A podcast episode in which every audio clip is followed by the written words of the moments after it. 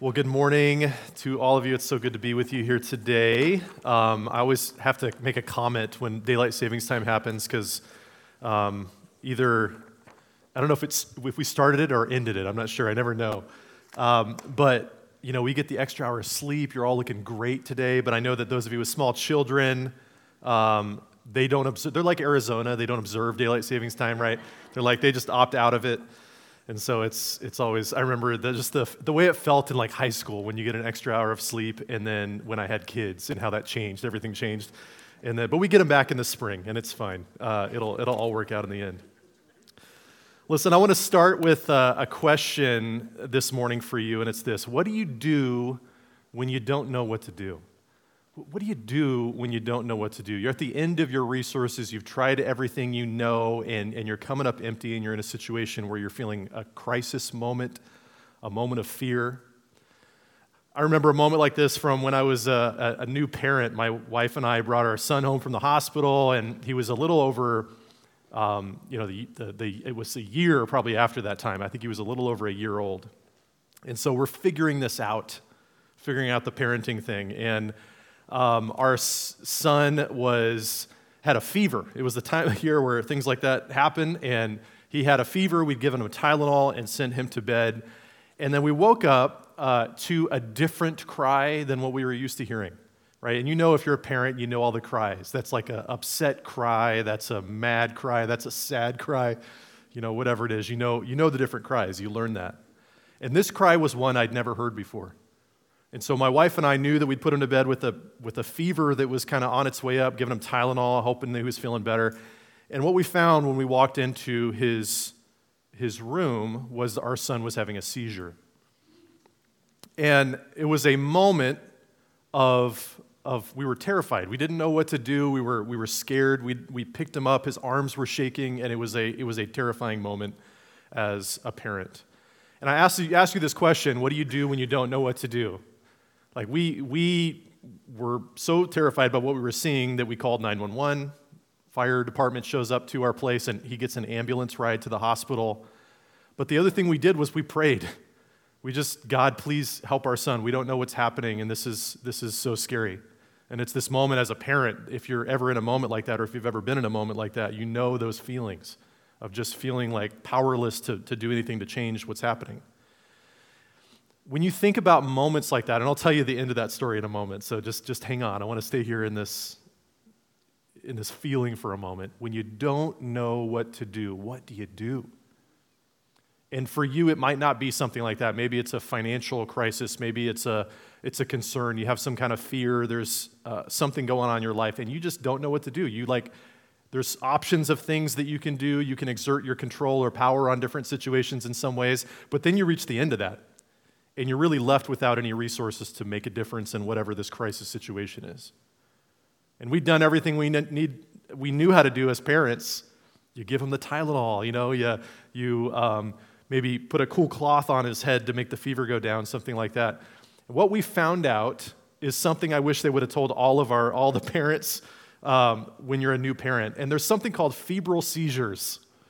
Some of you know about what this is, but when, you when your child, when your young child has a fever that spikes quickly, they can have something called a febrile seizure that looks terrifying, but is relatively harmless, we discovered. And he, they took him to the hospital, did a bunch of screenings on him, and it turned out he was perfectly fine, but we just needed to, moving forward, look out for these things called febrile seizures. So, how many of you guys have heard of those before? Or maybe any, any have a kid that had them? It's like relatively common. A third of children apparently can get these febrile seizures. So, that's a lesson for all of you, you know, future parents or new parents.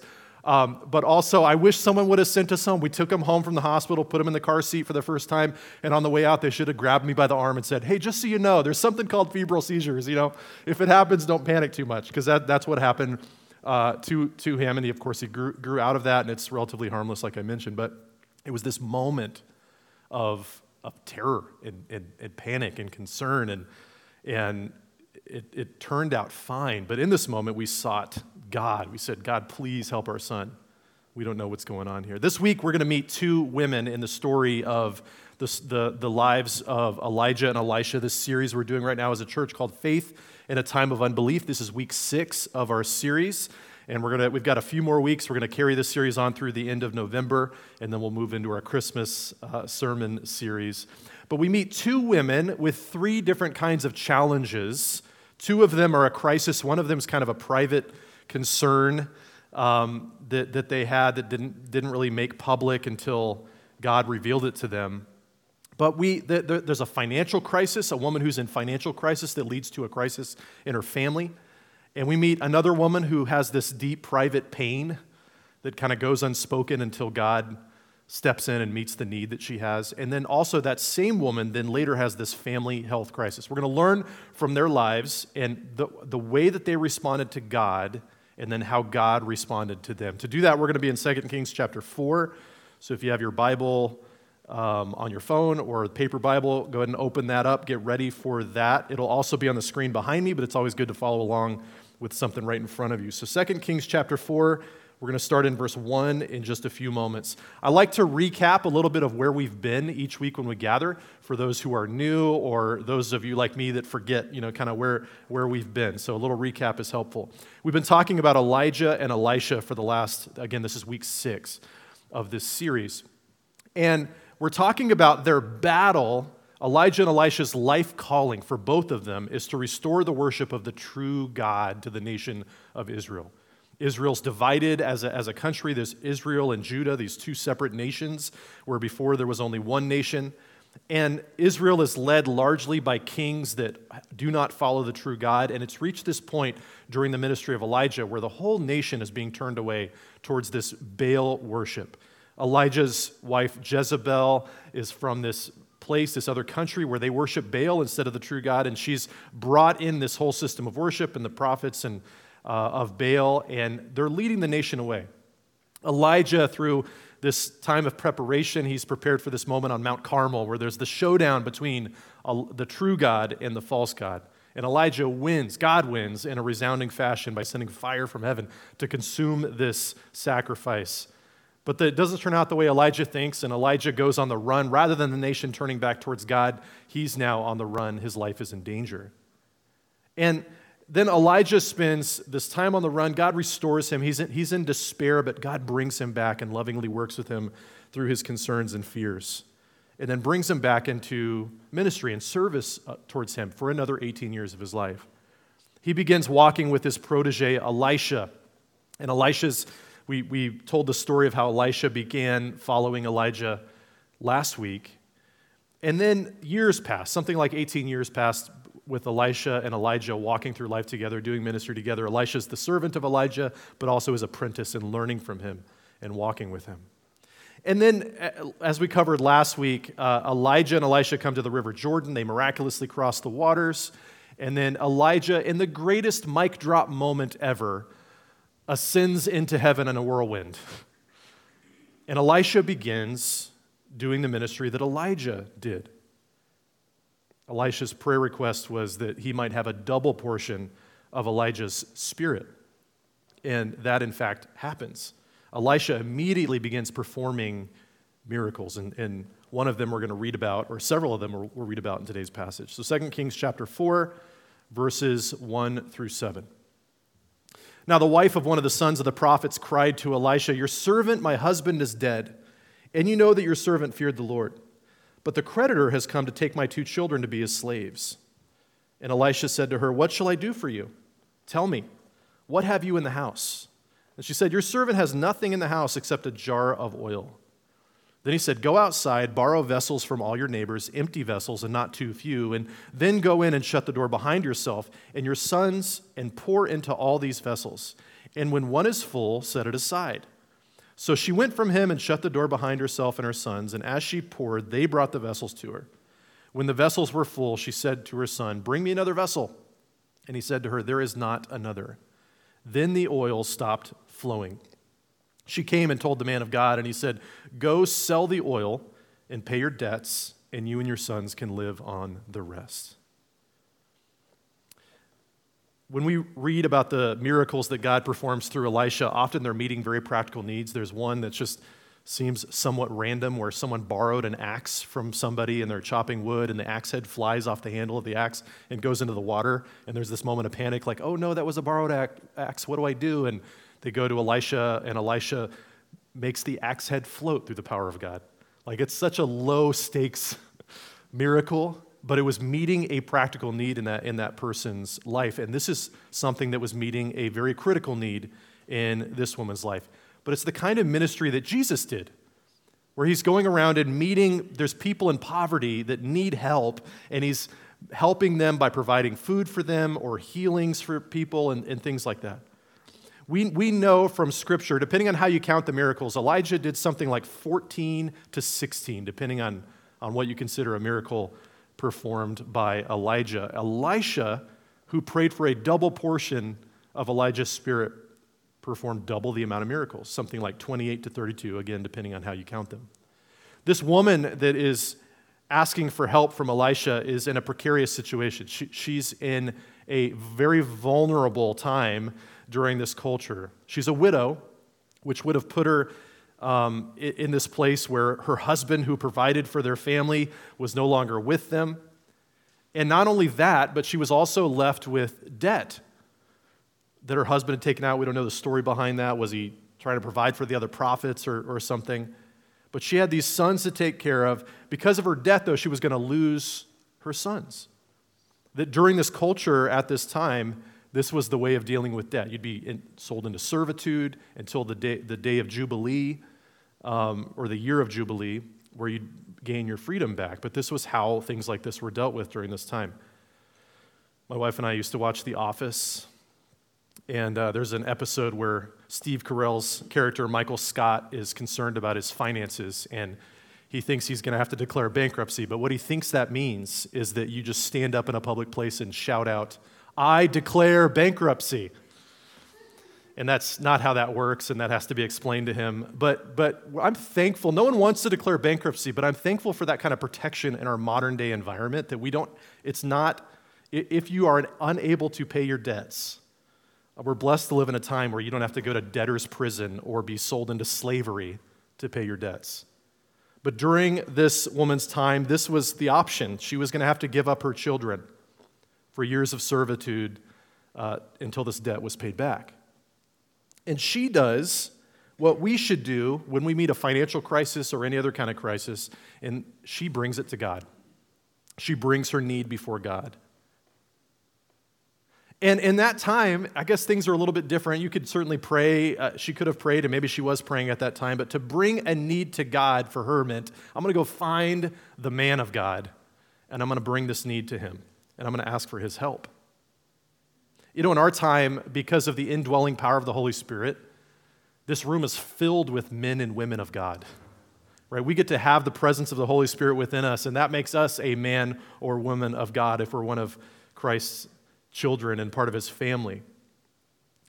But she brings her need to, to God via the man of God. I'm presenting this need to you. This is the concern that I have. And I, have talked about this in, in I guess, months and maybe years past, that this idea of worrying about something and letting it be something that you're always thinking about because you're concerned about it, and you're so worried about something that you're constantly thinking about it, but then you forget to ever pray about it. And I realized that I was do- there was certain things like that in my life where I was just constantly worried, this kind of low grade worry about whatever it was. And I'm like, if I'm if I care enough about it to worry about it, maybe I should care enough about it to pray about it. I don't know just an idea. And so I began trying to remind myself of that point that if I care about something enough to worry about it, I should care enough to pray about it. She does that. She brings her concerns to God by way of the man of God. And then God works in a powerful way. You know, she has something that is, she, she has a jar of oil. Maybe this was, it was probably olive oil, probably, maybe even anointing oil. Maybe it was what her husband used in his ministry. And it's a small container of oil. The, the, the Hebrew word, it, we, it gets translated jar of oil in our translation. Elisha says, Go borrow containers, borrow vessels from all your neighbors. Go around to all the neighborhood, ask for containers. And the, the container would definitely be something much larger than a jar. Go get containers, and then the supply matches the number of containers that she goes and collects. And the oil just keeps pouring out of this little jar until all of these big containers are full. This is a miraculous provision of God. And the oil's enough to meet the need, and the oil's enough to provide for their future, even. not only to pay the debt that they had, but also to give them something to live off of in the future. There's an old song we sang when I was a kid um, growing up in church, and it was this little is much when God is in it. Little is much when God is in it. God can take something insubstantial and small and use it to accomplish something much larger than you would think it should be able to accomplish. Little is much when God is in it. I think another idea, another principle we see from this passage is often when we have a need, God will use things around us to help meet the need. There's a story from 1990, a 26 year old man um, who was in a desperate financial situation. He decided that the way he was going to deal with that was to rob a bank. So he walked in, it was an armed robbery. He robbed a bank at gunpoint in Ottawa, Canada. And he, was, he made away with about $6,000 from this bank robbery, but he was quickly arrested. And they took his gun, sent him to, sent him to jail. He was sentenced to six years in prison. Later, the Ottawa police, who had seized the weapon, began looking at the pistol that he'd used in the armed robbery, and they found they discovered this is not like a normal pistol. This looks very old. Let's do some research on this gun. And they discovered it was an antique. And that this young man who had, who had committed this robbery owned a 45 caliber, caliber Colt semi automatic pistol that was one of only 100 made by the Ross Rifle Company in Quebec City in 1918. The pistol itself was worth $100,000. So he had robbed a bank and made away with $6,000 holding a pistol that was worth $100,000.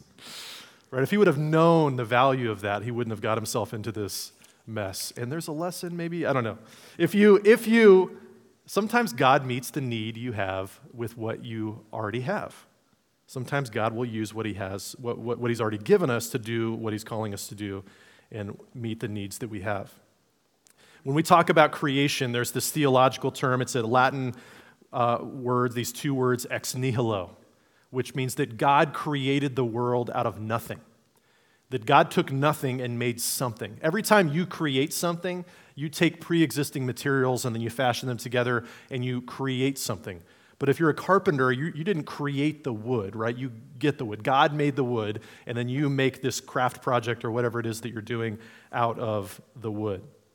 But God is the one that can take nothing and make something. But in our case, God often takes something that we already have and uses it to make something else and provide to meet needs um, and things like that. There was a group of scientists, I've told this story before, but I love it. A group of scientists who got together and they decided that humans have come so far with technology and science that they no longer need God. And so they, they decided together they're going to send a delegate to go have this conversation with God about how they didn't need him anymore. So one scientist came up to God and said, God, we've decided that we no longer need you. We have technology and all of our scientific achievements. We're to the point that we can do without you. So we're sending you away. We, we no longer need you. Thank you. And God listened very patiently and he kindly to this, this scientist. And after he was done talking, God said, Well, you don't need me anymore. Okay. Well, how about this? Let's say we have a person making contest. I'll make a person and you make a person. The scientist replied, Okay, let's do that. But God added, Now we're going to do this just like I did back in the old days with Adam. And the scientist said, Okay. And the scientist bent down to pick up a handful of dirt. And God said, No, no, no, no. You get your own dirt. right. You get your own dirt. God creates things out of nothing. We create things using, using something that God's um, already given us. And God, again, God will often meet the needs that we have through what He's already given us. I love that this woman um, just had to be put in this awkward position of going around and talking to the neighbors and asking for the vessels, you know, asking for these containers. And it, this required faith, right? How do you have that conversation? Do you mind if I borrow the big container that you have? Um, and, and they say, sure, what do you need it for? Well, I, will tell you later. You know, I, will I'll tell you later what, I, what I'm borrowing it for. And, and just this and then it happens behind closed doors, right? They close the doors, and this oil just continues pouring and continues pouring. That she had great faith and believed that, um, believed and followed the instructions, right? These simple instructions that she was given. And God provided in a powerful way.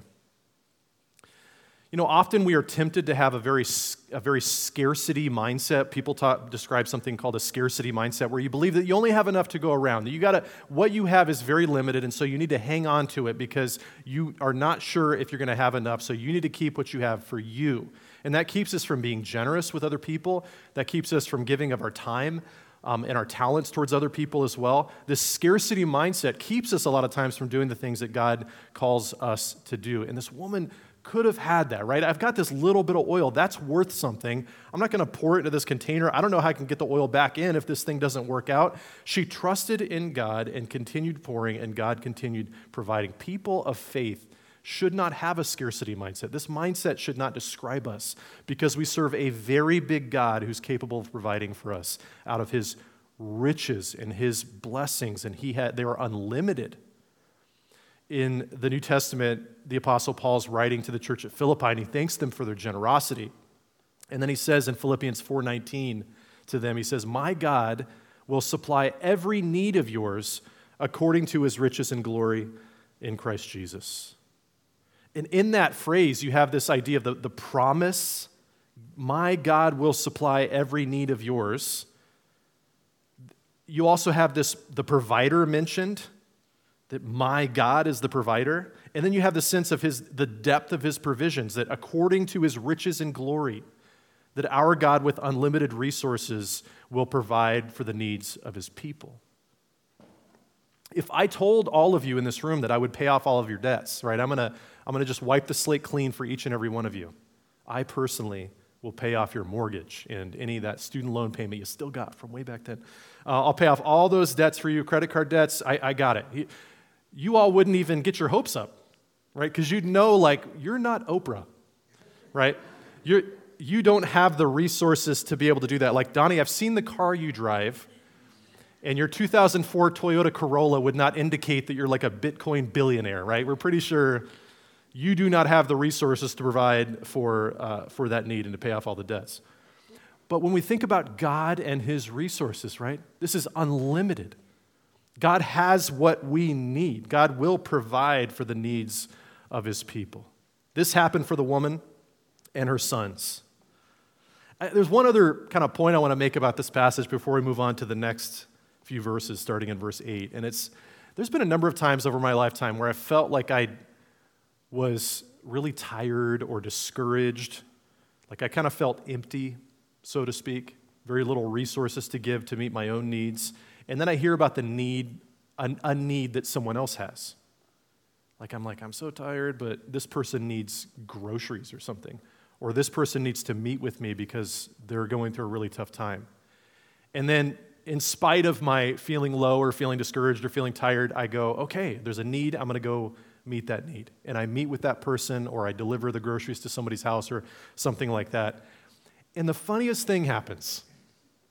Even though I felt kind of empty, I actually did have something to pour out and to give to somebody else and to help them. And in doing that, I was somehow miraculously filled up again. Right? That God provided not only for the needs of the person that I was helping, but then God encouraged me in the process. And I think that's just like God to do that. Let's continue reading now. We're going to be in verses 8 through 37. We're going to read a big chunk of verses here. One day, Elisha went on to Shunem, where a wealthy woman lived, who urged him to eat some food. So whenever he passed that way, he would turn in there to eat food. And she said to her husband, Behold, now, I know that this is a holy man of God who is continually passing our way. Let us make a small room on the roof with walls and put there for him a bed, a table, a chair, and a lamp, so that wherever he comes to us, whenever he comes to us, he can go in there. One day he came there and turned into the chamber and rested there, and he called to his Gehazi, his servant, Call this Shunammite. When he had called her, he, she stood before him, and he said, and he said to him, Say now to her, See, you have taken all this trouble for us. What is to be done for you? Would you have a word spoken on your behalf to the king or to the commander of the army? And she answered, I dwell among my own people. And he said, What then is to be done for her? Gehazi answered, Well, she has no son, and her husband is old. He said, Call her. And when he had called her, she stood in the doorway, and, she, and he said, At this season, about this time next year, you shall embrace a son. And she said, No, my Lord. O man of God, do not lie to your servant. But the woman conceived, and she bore a son about that time the following spring, as Elisha had said to her. When the child had grown, he went out one day to his father among the reapers, and he said to his father, Oh, my head, my head. The father said to his servant, Carry him to his mother. And when he had lifted him, and, and when he had lifted him and brought him to his mother, the child sat on her lap till noon, and then he died. And she went up and laid him on the bed of the man of God and shut the door behind him and went out. Then she called to her husband and said, Send me one of the servants and one of the donkeys that I may quickly go to the man of God and come back again. And he said, Why will you go to him today? It's neither new moon or Sabbath. And she said, All is well. Then she saddled the donkey and she said to her servant, Urge the animal on. Do not slacken the pace for me unless I tell you. So she set out and came to the man of God at Mount Carmel. When the man of God saw her coming, he said to Gehazi, his servant, Look, there is the Shunammite. Run at once to meet her and say to her, Is all well with you? Is all well with your husband? Is all well with the child? And she answered, All is well. And when she came to the mountain to the man of God, she caught hold of his feet. And Gehazi came to push her away, but the man of God said, Leave her alone, for she's in bitter distress, and the Lord has hidden it from me and has not told me. Then she said, Did I ask my Lord for a son? Did I not say, Do not deceive me? He said to Gehazi, Tie up your garment and take my staff in your hand and go. If you meet anyone, do not greet him. And if anyone greets you, do not reply, and lay my staff on the face of the child. Then the mother of the child said, As the Lord lives, and as you yourself live, I will not leave you. So he arose and followed her. Gehazi went on ahead and laid the staff on the face of the child, but there was no sound or sign of life. Therefore he returned to meet him and told him, The child is not awakened. When Elisha came into the house, he saw the child laying dead in his bed. So he went in and shut the door behind the two of them and prayed to the Lord. Then he went up and lay on the child, putting his mouth on his mouth, his eyes on his eyes, and his hands on his hands. And as he stretched himself upon him, the flesh of the child began, became warm. Then he got up again and walked once back and forth in the house and went up and stretched himself upon him. The child sneezed seven times, and the child opened his eyes. Then he summoned Gehazi and said, Call this Shunammite. So he called her, and when she came to him, he said, Pick up your son. She came and fell at his feet, bowing to the ground. Then she picked up her son and went out. It's a dramatic uh, story here that starts with um, a woman who decides to make room in her house for Elisha as he passes through their community. He would stop there and eat sometimes, but she's like, she discusses with her husband. They were people of great means, they had a lot of wealth. They said, let's make a room for him. Let's prepare a place so that he can actually stay here. It'll be designated for him. And this hospitality, which is a, a virtue, like hospitality is such an amazing gift. So many of you are so wonderful at how you practice hospitality, inviting people into your homes, letting people stay with you, providing meals for people. That's a wonderful um, virtue and something that God's people have done and been known for for a long time. She practices hospitality, opens up her home, invites um, Elisha to stay there when he's passing through, and it opened the door for God to work in her life in an amazing way. This hospitality opened her up to this blessing from God. She was literally making room for God to work. There's this moment where Elisha and Gehazi, his servant, are so grateful for the, her generosity. Like, this is so amazing that she's done this for us. Like, what do you give someone who has everything, right? This is the discussion they're having. She's wealthy. She has no needs. They actually go, Gehazi goes and asks her, like, is there anything you need? Can we put in a good word for you with the powerful people that we know? You know, maybe your husband can get a position with the government or something. And she's like, I'm, I'm, I've got everything I need. Like, I'm with my own people. I've got everything I need. I really have no needs. And then Gehazi recognizes that she doesn't have a, a, son. We don't think she has any children. The scripture doesn't mention any other children, but having, not having a son during this culture would have been, um, it, it's the significance of this would have, would have been more significant than even in our, in our culture here. This idea of wanting a child but not having a child would, would have been something that would have been incredibly painful for her. And it seems to be the case that when Elisha goes up to her and says, This time next year, you're going to have a son, and this is God's way of blessing you and, and paying you back in some ways for your kindness and your generosity. And her response tells us something about what this meant to her. She says, Don't lie to your servant. Like, I've been so kind to you. Don't tell me lies. This seems to have been something that was very painful for her, that maybe a, an unfulfilled desire in her life. And Elisha says, You're going to have a son. And she, she says, I, I, don't, I don't think you should. She says, no, no, my Lord, O man of God, do not lie to your servant. In other words, like, I can't take this. If you're going to tell me something that's not true, like, this is, this is cruel. Please don't tell me falsehoods. But her heart's desire is fulfilled. There's this miraculous birth that even though her husband is an old man, she's able to, she has a child. They have a, they have a son. And then the years pass. When the child had grown, scripture tells us, he goes out to his, with his father among the reapers. It's harvest time, and he's out there in the field. And then tragedy. Oh, my head, my head, he cries out. He gets carried to his mother, and she sits on his lap. Or he sits on her lap, sorry. Get that wrong. He sits on her lap. And it's a, it's a, this part breaks my heart. It's such a painful, it's like my, it's a, every parent's worst fear, what happens in, in verse 20. Says, When he had lifted him and brought him to his mother, the child sat on her lap. In the Bible, that often spares details sometimes. You, it will tell you the, the essential things, but it gives us this heartbreaking detail that as he's sitting on her lap, he passes away. So she's holding her son's lifeless body. And she goes and puts him on the bed of Elisha, the bed that Elisha sleeps in when he's visiting there. And her response is, is so instructive for us because she doesn't prepare him for burial, which is what you would do if you lost someone during this time. She, she, it, within 24 hours, that person should be buried according to their culture. She doesn't do that. She lays him on the bed of Elisha and she gets a, a ride up to Mount Carmel where Elisha's staying and she says, We're going to go fast. And everyone's asking her, like, Is everything okay? And her response, All is well. Yeah, all is well. And some commentators will say, well, she just didn't want to stop and explain what was going on with the normal pleasantries because she, she was on a mission. But I feel like she was saying something more than that, that really, really all was well. That there was this combination of two things this incredible trust in God, but also this tenacious pursuit of God. Like, I'm going to pray to God, I'm going to ask God for a miracle in this situation. She was tenacious and trusting, both those things at the same time. And she goes as fast as she can towards Elisha in the King James Version, her response to Gehazi about, hey, is everything okay with you? Everything okay with your son? Um, is everything okay with your husband? She says in our translation, all is well, but in the King James, it was these words, it is well.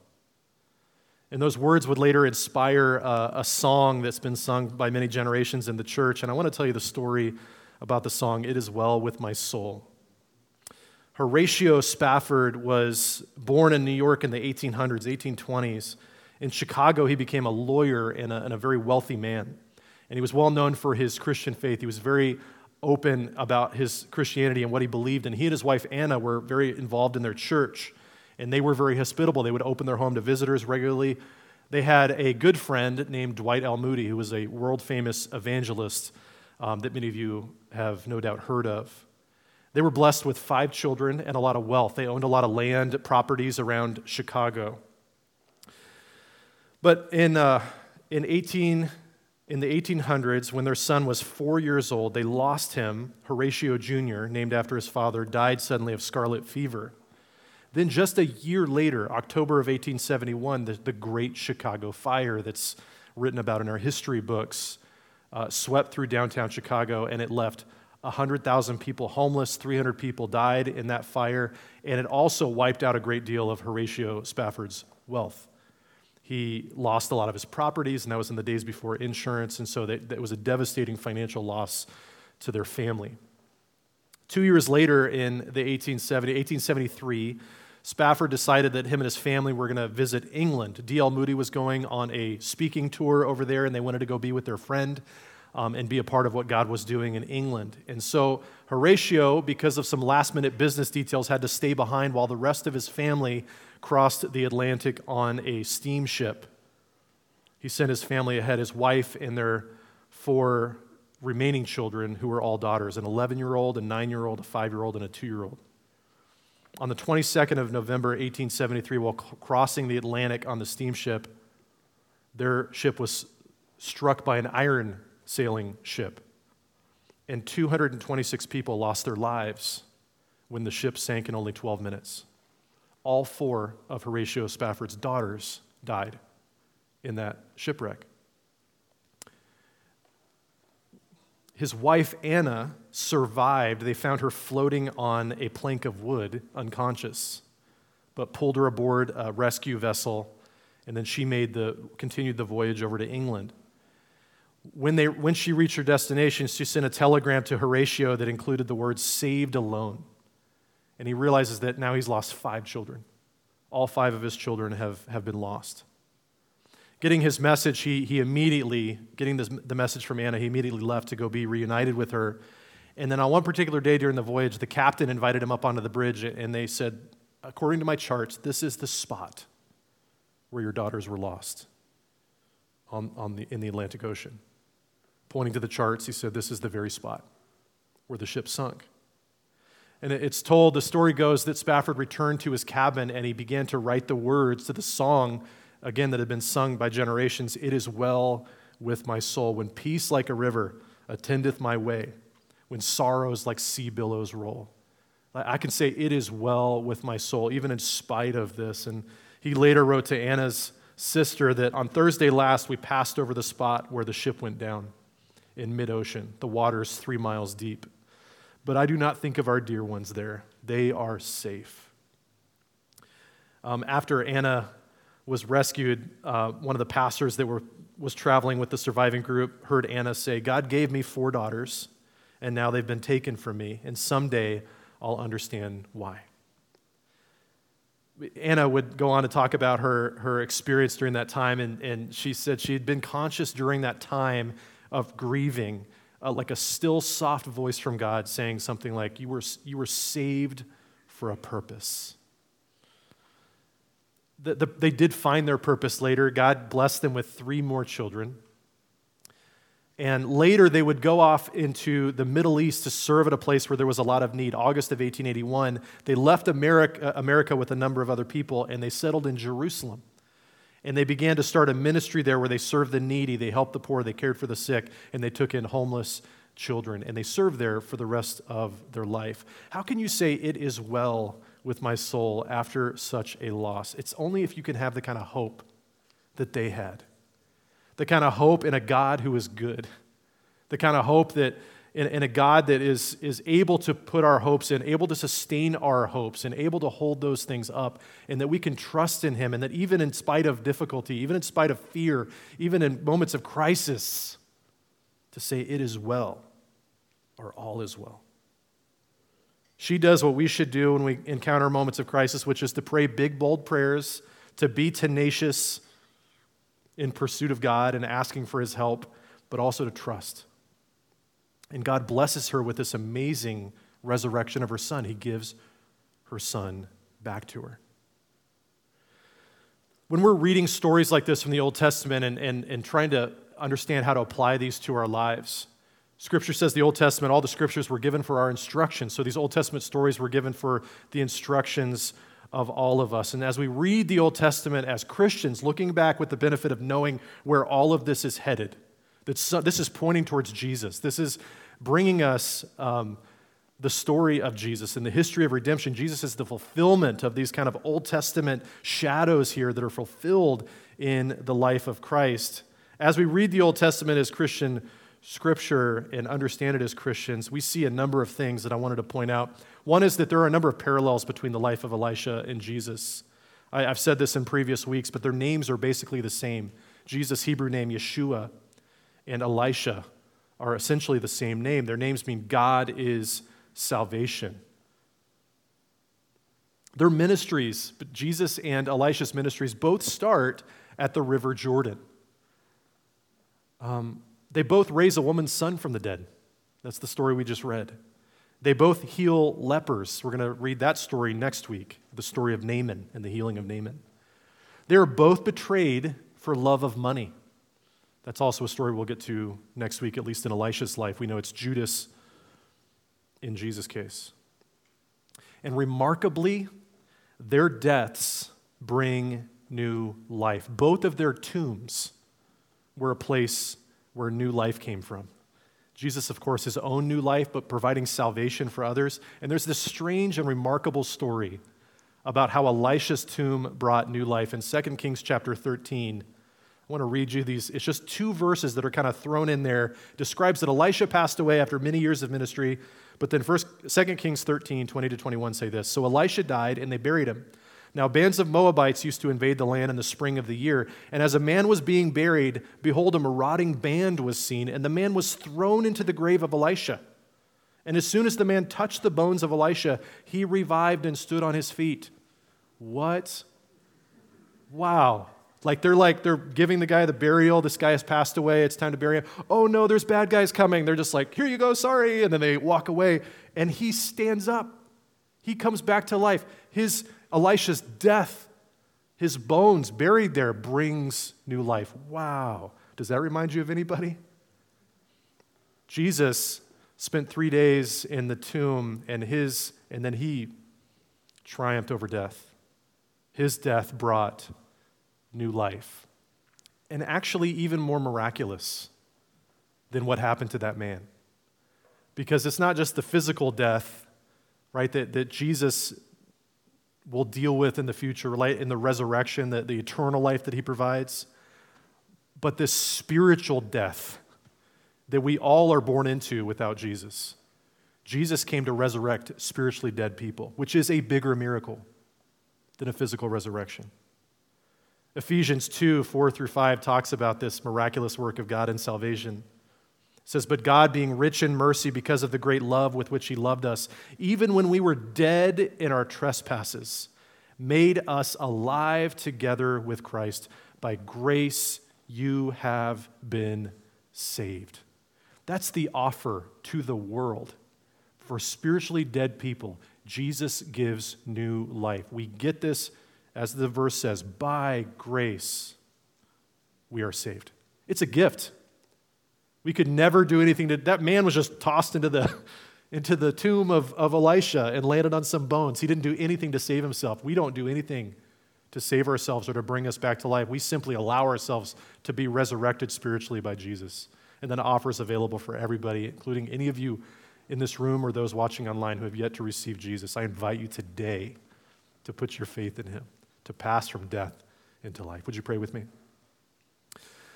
Lord, we thank you for this time in your word. We thank you for um, this opportunity that we all have, Lord, to be a part of your family. Lord, and it's not because we're good enough or special enough or somehow deserving of your salvation, but as we've been saying this morning, it's your mercy, it's your grace. That your mercy is more than our need. It can cover any need of anybody in this room. And Lord, for, for anybody in this world who needs salvation, you are so good to provide it. All we need to do is acknowledge our need of it and so, Lord, I pray for anybody that's here today that has yet to do that, has yet to put their faith and trust in you. Lord, may they, may they invite you into their life even now as I'm praying. May they say yes to you. May they receive this gift of salvation. And then, Lord, for every single one of us, Lord, as we seek to follow you with our lives and we reach these times every now and then where we don't know what to do, what do we do when we don't know what to do? Lord, help us to turn to you and help us to be to pray big bold prayers and to seek you continually with the things that we worry about and to put those prayer requests out to you and ask for your help with them. And then let us trust you. May we trust you lord with um, lord give us more and more faith. Lord may we be able to say uh, this it is well lord because we trust you so much. Because you've secured us a place in heaven with you someday that changes the the equation here on earth that whatever this earth may bring us, we can say it is well because you are good and we trust you.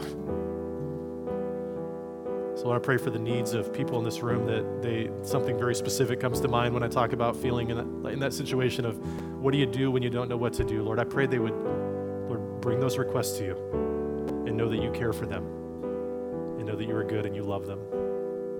And then meet those needs, Lord, we ask boldly. Lord, as we lift up our voices in, in song to close our time together, I pray that you bless um, us, and I pray that you would be glorified and you would be blessed by our worship.